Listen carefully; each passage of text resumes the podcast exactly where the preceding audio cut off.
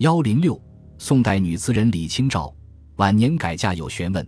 李清照是北宋学者李格非的女儿，二十一岁时嫁与名士赵明诚，夫妻皆好学诗文。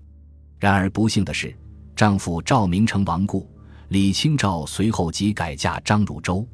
对于李清照改嫁之事，历史上一直有过争议，这一问题也成为后代学者探究的历史之谜。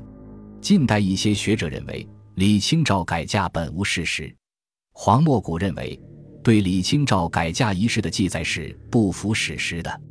赵明诚的表生谢吉在其著作中不但未提李清照改嫁，还引出了李清照对其丈夫赵明诚表示坚贞的祭文。同时，他对李清照的自传文章后续提出了自己的看法。按照历法和宋代著作《容斋四笔》。《瑞桂堂侠录》等记载，后续应当作于绍兴五年。此时张汝舟已除名三年，即使李清照改嫁，在后续中应该提到。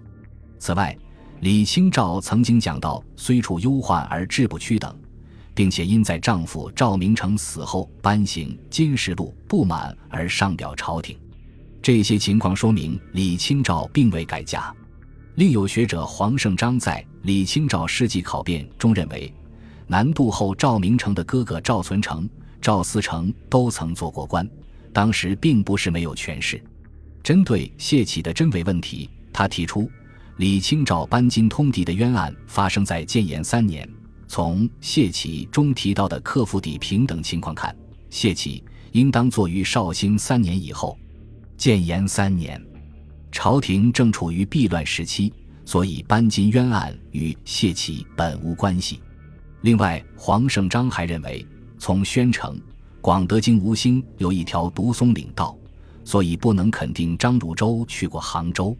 根据宋代社会习俗分析李清照改嫁，他认为明清两代妇女守节采趋严格。《宋史·李乐志》中对志平熙宁年间赵许宗女。宗父两嫁之事也都有所记载，可见宋代时改嫁为平常的事，李清照改嫁也无可厚非。